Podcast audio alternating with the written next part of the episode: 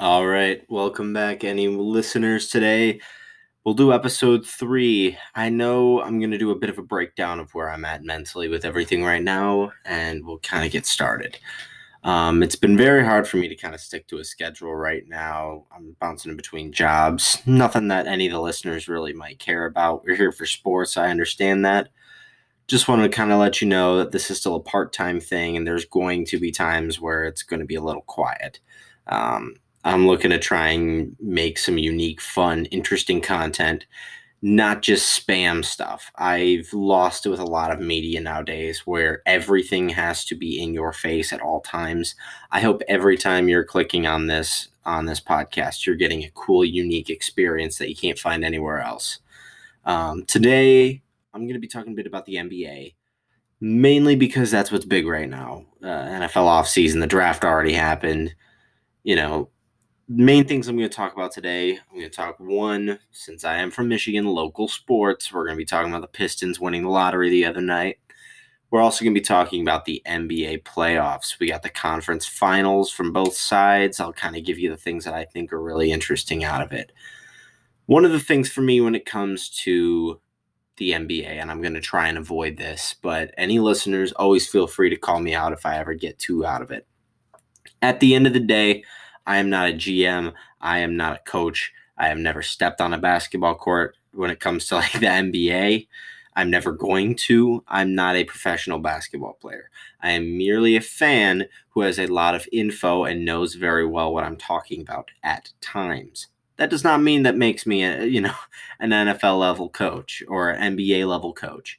But I see on social media so many times terrible nothing arguments that go absolutely nowhere.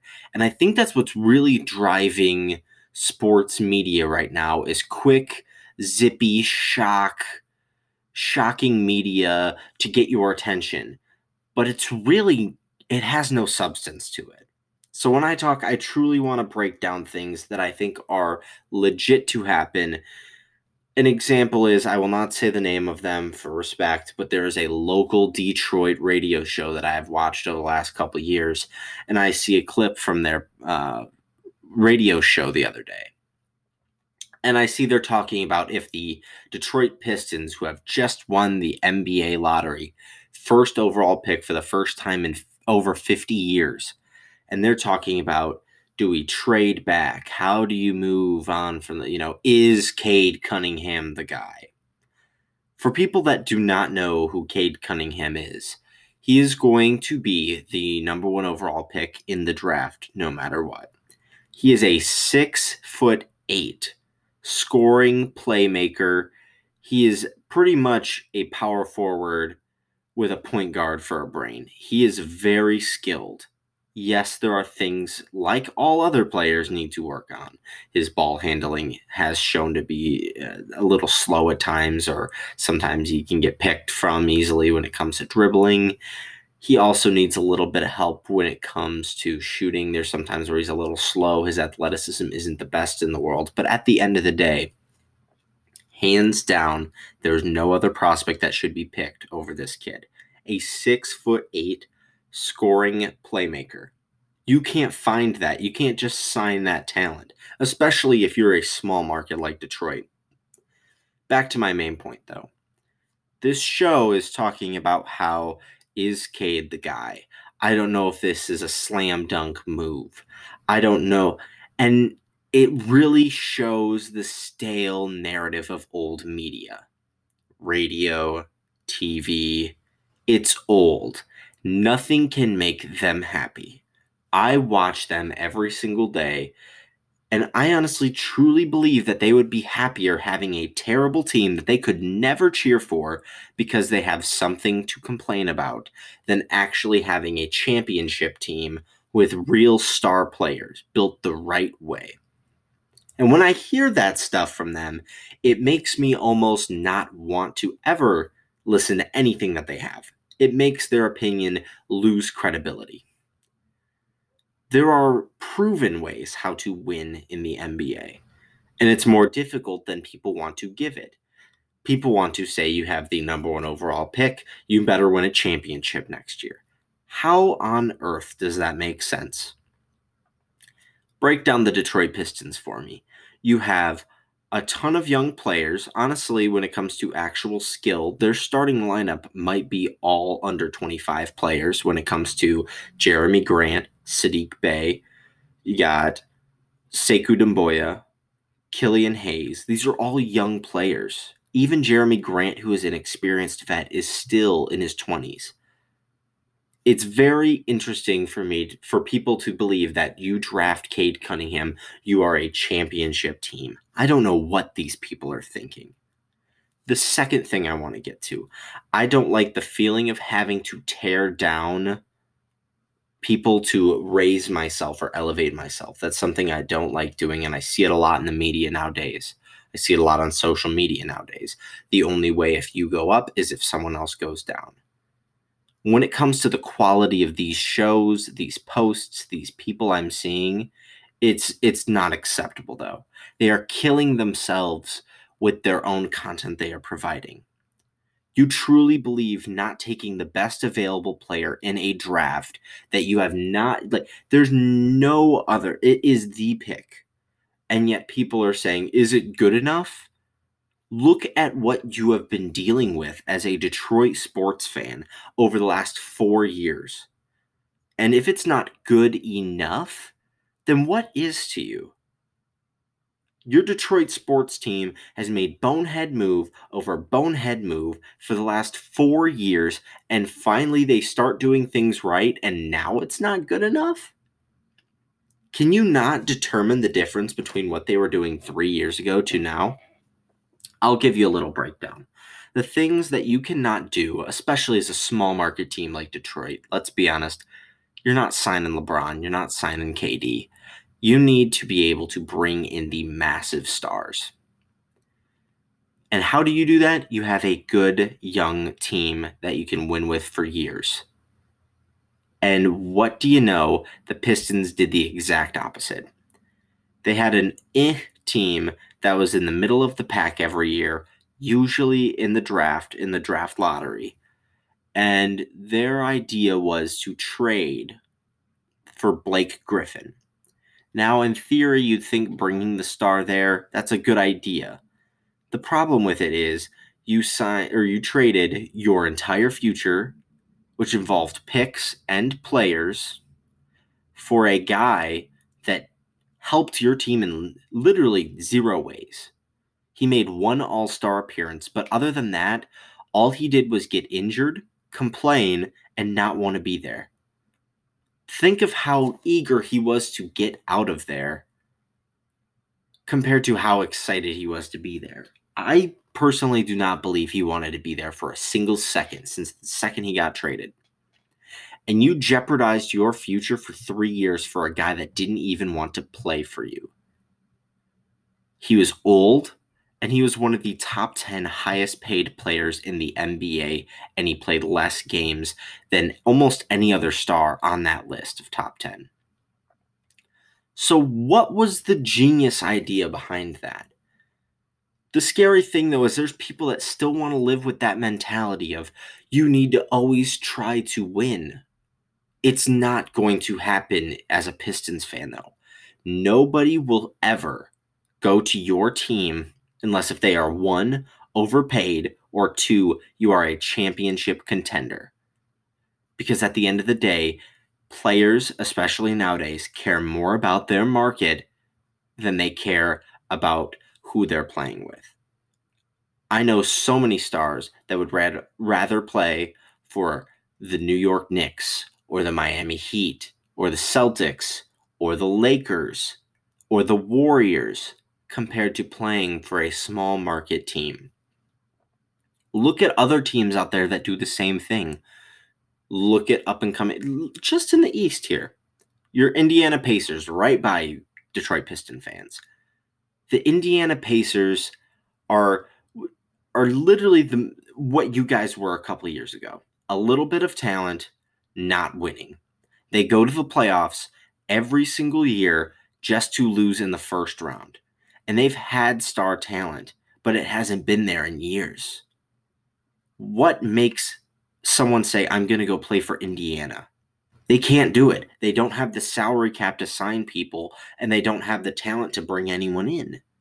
They, are stuck as the eh, okay mid level guy that will always lose in the first round. It's guaranteed to happen. Anyone that brings up an argument saying, well, Paul George was there, he was home drafted talent. He was the star, the young, cheap star. And then they built around him. They drafted other players, they signed other guys, and then they almost beat LeBron's Heat teams in those early 2010s. What have they done since? Nothing. I can't remember the last playoff series they won since Paul George left, if they even have. Back to the Pistons, though. They are very similar. They had slightly decent homegrown talent, but they they reached. They thought they were more than they were, and they weren't. And now they have the chance to bring young players in, and they have the chance to draft whoever they want at one. I think Cade Cunningham is the easy number one. I know some people are saying trade back, trade out. What are you guys thinking? Look at the track record of this program. They have made mistake after mistake after mistake for years, and they have a first year GM who seems to be on the right track. Why would you want that messed up now? This Detroit sports talk show that I'm talking about they they truly believe out there that there's a way they could trade back to three or four and get like a haul of picks and maybe a young player to develop. You don't need the young role players. Last year, you literally got three first round picks in dumping dead money and got three young guys. Why do you need to trade back more? Do you just want to rebuild forever? You have the opportunity to take the player of the draft, the bona fide all star, the all NBA caliber talent. And I understand, and it's always the thing that is so confusing to me. People always look at what's happening now and never the future because he is such a talented player. He is not there yet. He is younger than me. I'm 20 years old and I don't know what I want to do yet. How do you know that this kid has everything already set out? Give them a chance. Just draft him. I don't know what Piston fans think, you know, what Pistons fans or what talk shows. The stale old narrative of good isn't good enough needs to die out. These shows that just spread, ooh, what should they do? I think from the moment they won the lottery, they knew what they are doing. Yes, they might you know talk about other players or see if you know anyone might bite but what on earth are you thinking i truly don't understand what these people are thinking when they talk about it i i truly believe that they are trying to grasp on the remaining fans they have in their podcast or on their shows or youtube whatever the case might be and I feel like they're trying to grasp onto something that is slowly fading away. And so they go with outrageous bogus claim over outrageous bogus claim just to try and keep that narrative, you know, try and keep what's left of their fan base. Some old fart on the radio that doesn't know what a smartphone is, try, you know, go ahead, listen to them. Oh, young player, he doesn't know what he's doing. Sounds right to me. I don't like it because that's a terrible narrative to have. If you don't think Cade Cunningham is the best available prospect, then you don't know what you're talking about. Now, whether it's injuries or whatever the case is, if it derails his career, don't blame him or don't blame someone on the radio saying he's the GOAT or the next LeBron like you hear every year. That's not the media's fault for why he was a bust things can happen. Players get hurt. It happens. Some players don't hit the NBA and, and just keep going. Sometimes guys fizzle out. But I don't want to hear people already calling him a bust or a failure or he's not good enough. How is he not good enough when you haven't done anything in years? He's the best opportunity you have to bring a generational star to Detroit. And I can't name a single player on any of their sports teams that I would call generational. All right. after talking about that for a bit, I'd like to shift over to the NBA playoffs now. I want to talk about one thing that has absolutely blown me away over the last couple weeks. It is Trae Young. I'll be honest with you, I did not see this kid coming out of you know nowhere. I knew he was talented, and I thought at the beginning of the season, while they were injury plagued, you know, there was a lot of hype behind them. And I can remember what I said because I have a friend of mine that who's a very big Hawks fan. And in, you know, I said, "Oh, all this hype for the Hawks just to get a 7 seed." Well, they did better than that. And once they got healthy, they looked damn good. Their defense has gotten much better than what I think uh, a lot of people have thought. I did not think they were a great defensive team. And in the first round of the playoffs, they played like one of the best defensive teams in the entire league. Trae Young is looking like what Steph Curry was doing in his prime just a few years ago. It is absurd to see the numbers that he is putting up on a nightly basis. I'm not calling Trae Young Steph Curry. I think Trae Young is a very, very talented player who will stick for years in the league. And I think I'm so excited to hear the debates over the years of Trae Young versus Luka. Who do you want? Who do you want? Because I think both are are just fireworks being shot into the air whose stardom is going to explode at any time. And I think it's Trae Young right now that's doing it. If the Hawks can get through the Bucks and find a way to the NBA finals, look at Trae Young's stock go through the roof. Because I don't think anyone was seeing this coming. And I'm very excited to see what can go on with Trae Young. At the beginning of the year, I didn't really think of him as a top tier point guard. And I believe, if I'm right, I don't think he even made the All Star game, which I thought was a snub, to be honest. It'll be very, very interesting to see what happens with Trae Young, though, and I'm very interested to, to hear more about it. When it comes to the Bucks, also in the East, one of my favorite players in the league is Giannis. I think just he's a freak of nature. I, I I do like this Bucks team, and I do believe where I'm at right now, I still believe that the Bucks will win this series. There's been times in these playoffs where they've looked abysmal, but there are also times where Giannis shows why he is one of the top players in the league. And they have shooting and great defense from Jrue Holiday and Khris Middleton, and they know how to win no matter what, even if it's ugly. As of right now, I mean, I'm not a sports bettor guy, so I wouldn't, you know, bet the house on it. But I truly believe where I'm at right now, despite being down in the series, I will take the Bucks to win that series. It might go seven games, it might go six games. I don't think that they're just going to turn everything around, but I would like to take the Milwaukee Bucks in the series where I'm at right now. Other side of it, Clippers and Suns. Kawhi Leonard is still out. And I'll be honest with you, I am impressed with how this Clipper team is playing despite not having Kawhi Leonard, who's their best player. They stole a game last night from the Suns that truly, I, I feel like if the Suns won that game, the series would have pretty much been over. And they ended up winning a game that I didn't think that they really had a chance in. So I'm really impressed with you know, with with the the Clippers, especially Paul George. I know he's had some rough shooting games.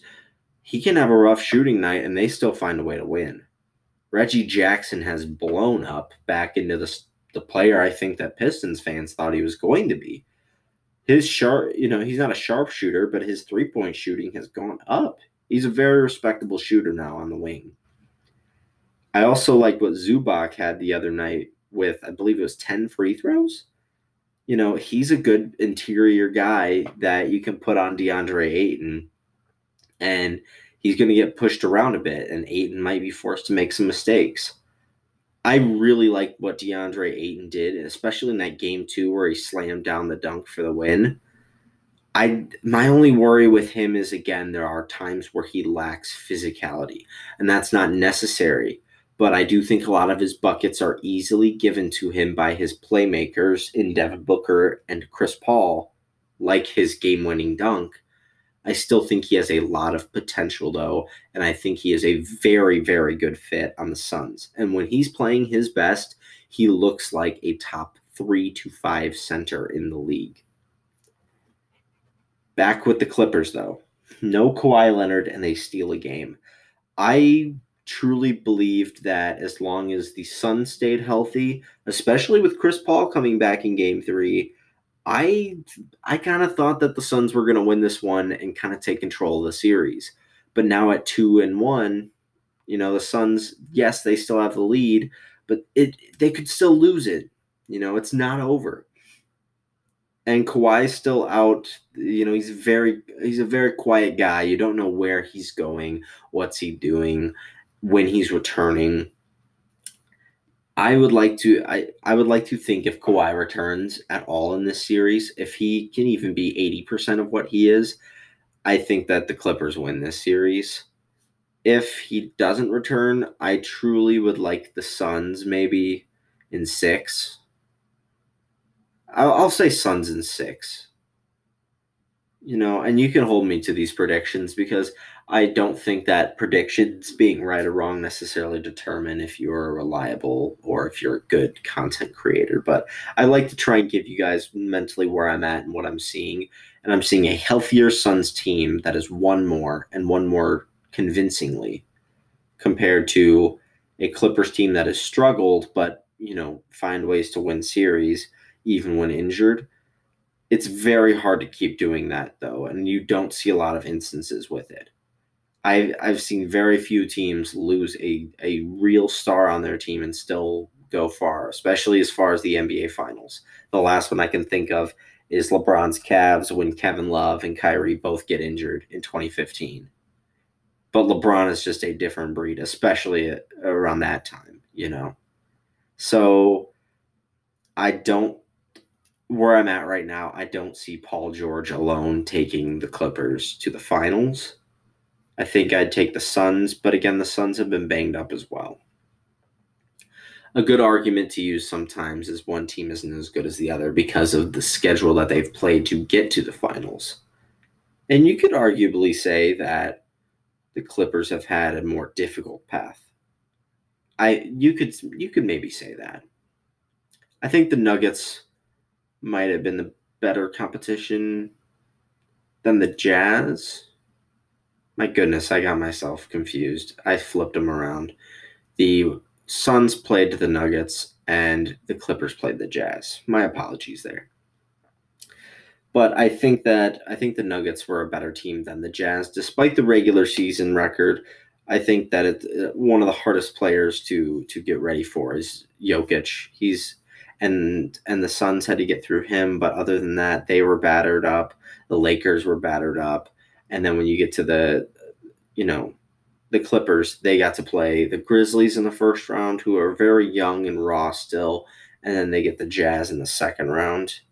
I, my final thoughts on it, I think that the Clippers had a, a tougher way to get to the Eastern or the Western Conference Finals than the Suns, and I do believe that despite that and despite the injuries, you know, people might say that the Suns aren't as good as they really are because the Lakers weren't the team that we were all expecting this time of year. And the Nuggets were missing a player. You know, Jamal Murray's almost an all star level guard. I still think that the Suns are going to win the West. Um, I think I, I would like to see a Bucks Suns finals. I think that would be a very fun series to watch. Two really new teams um, and I'm excited to see where it goes from there. Uh, final thoughts for the for this episode. I'm I'm excited for the NBA. Uh, my final thought is watching this this you know not not last night's game, but the the previous one, Suns and Clippers. The refing is atrocious if there's one thing that needs to be talked about in sports, it's how long games go. I can't remember the exact time, but I swear that the last game uh, or the last minute of that game probably went 30 minutes total. The last minute of the game, ball goes out of bounds, commercial break. Guy hits a bucket with 10 seconds to go, commercial break. Another bucket with 8 seconds to go, commercial break my goodness, I'm watching the game in my chair, and it's to the point where I'm like, just don't go to overtime. I don't want to watch this anymore. And That's a problem. And that's one problem that I've always had with basketball in recent years is the fact that the game goes on forever. You have this beautiful flowing game back and forth for almost 59 minutes and then the last last little bit of it is run down the court, timeout. Take a shot, they hit it, commercial break. Run down the court, timeout, commercial break. Oh, he missed a bucket, game over. There you go. But it goes on and it completely ends the flow of it. It looks great. Again, it looks great for a Twitter clip just see a three second clip of a guy coming around a screen and chucking up a three and hitting it. But when you're actually watching the game, it is abysmal to watch, especially with the refing where they have to stop it every 10 seconds. And then I have to, you know, go see a commercial break. I'm, I'm not there to see Flo from progressive, I'm there to see a basketball game. And it took way too long just for a couple seconds the other day.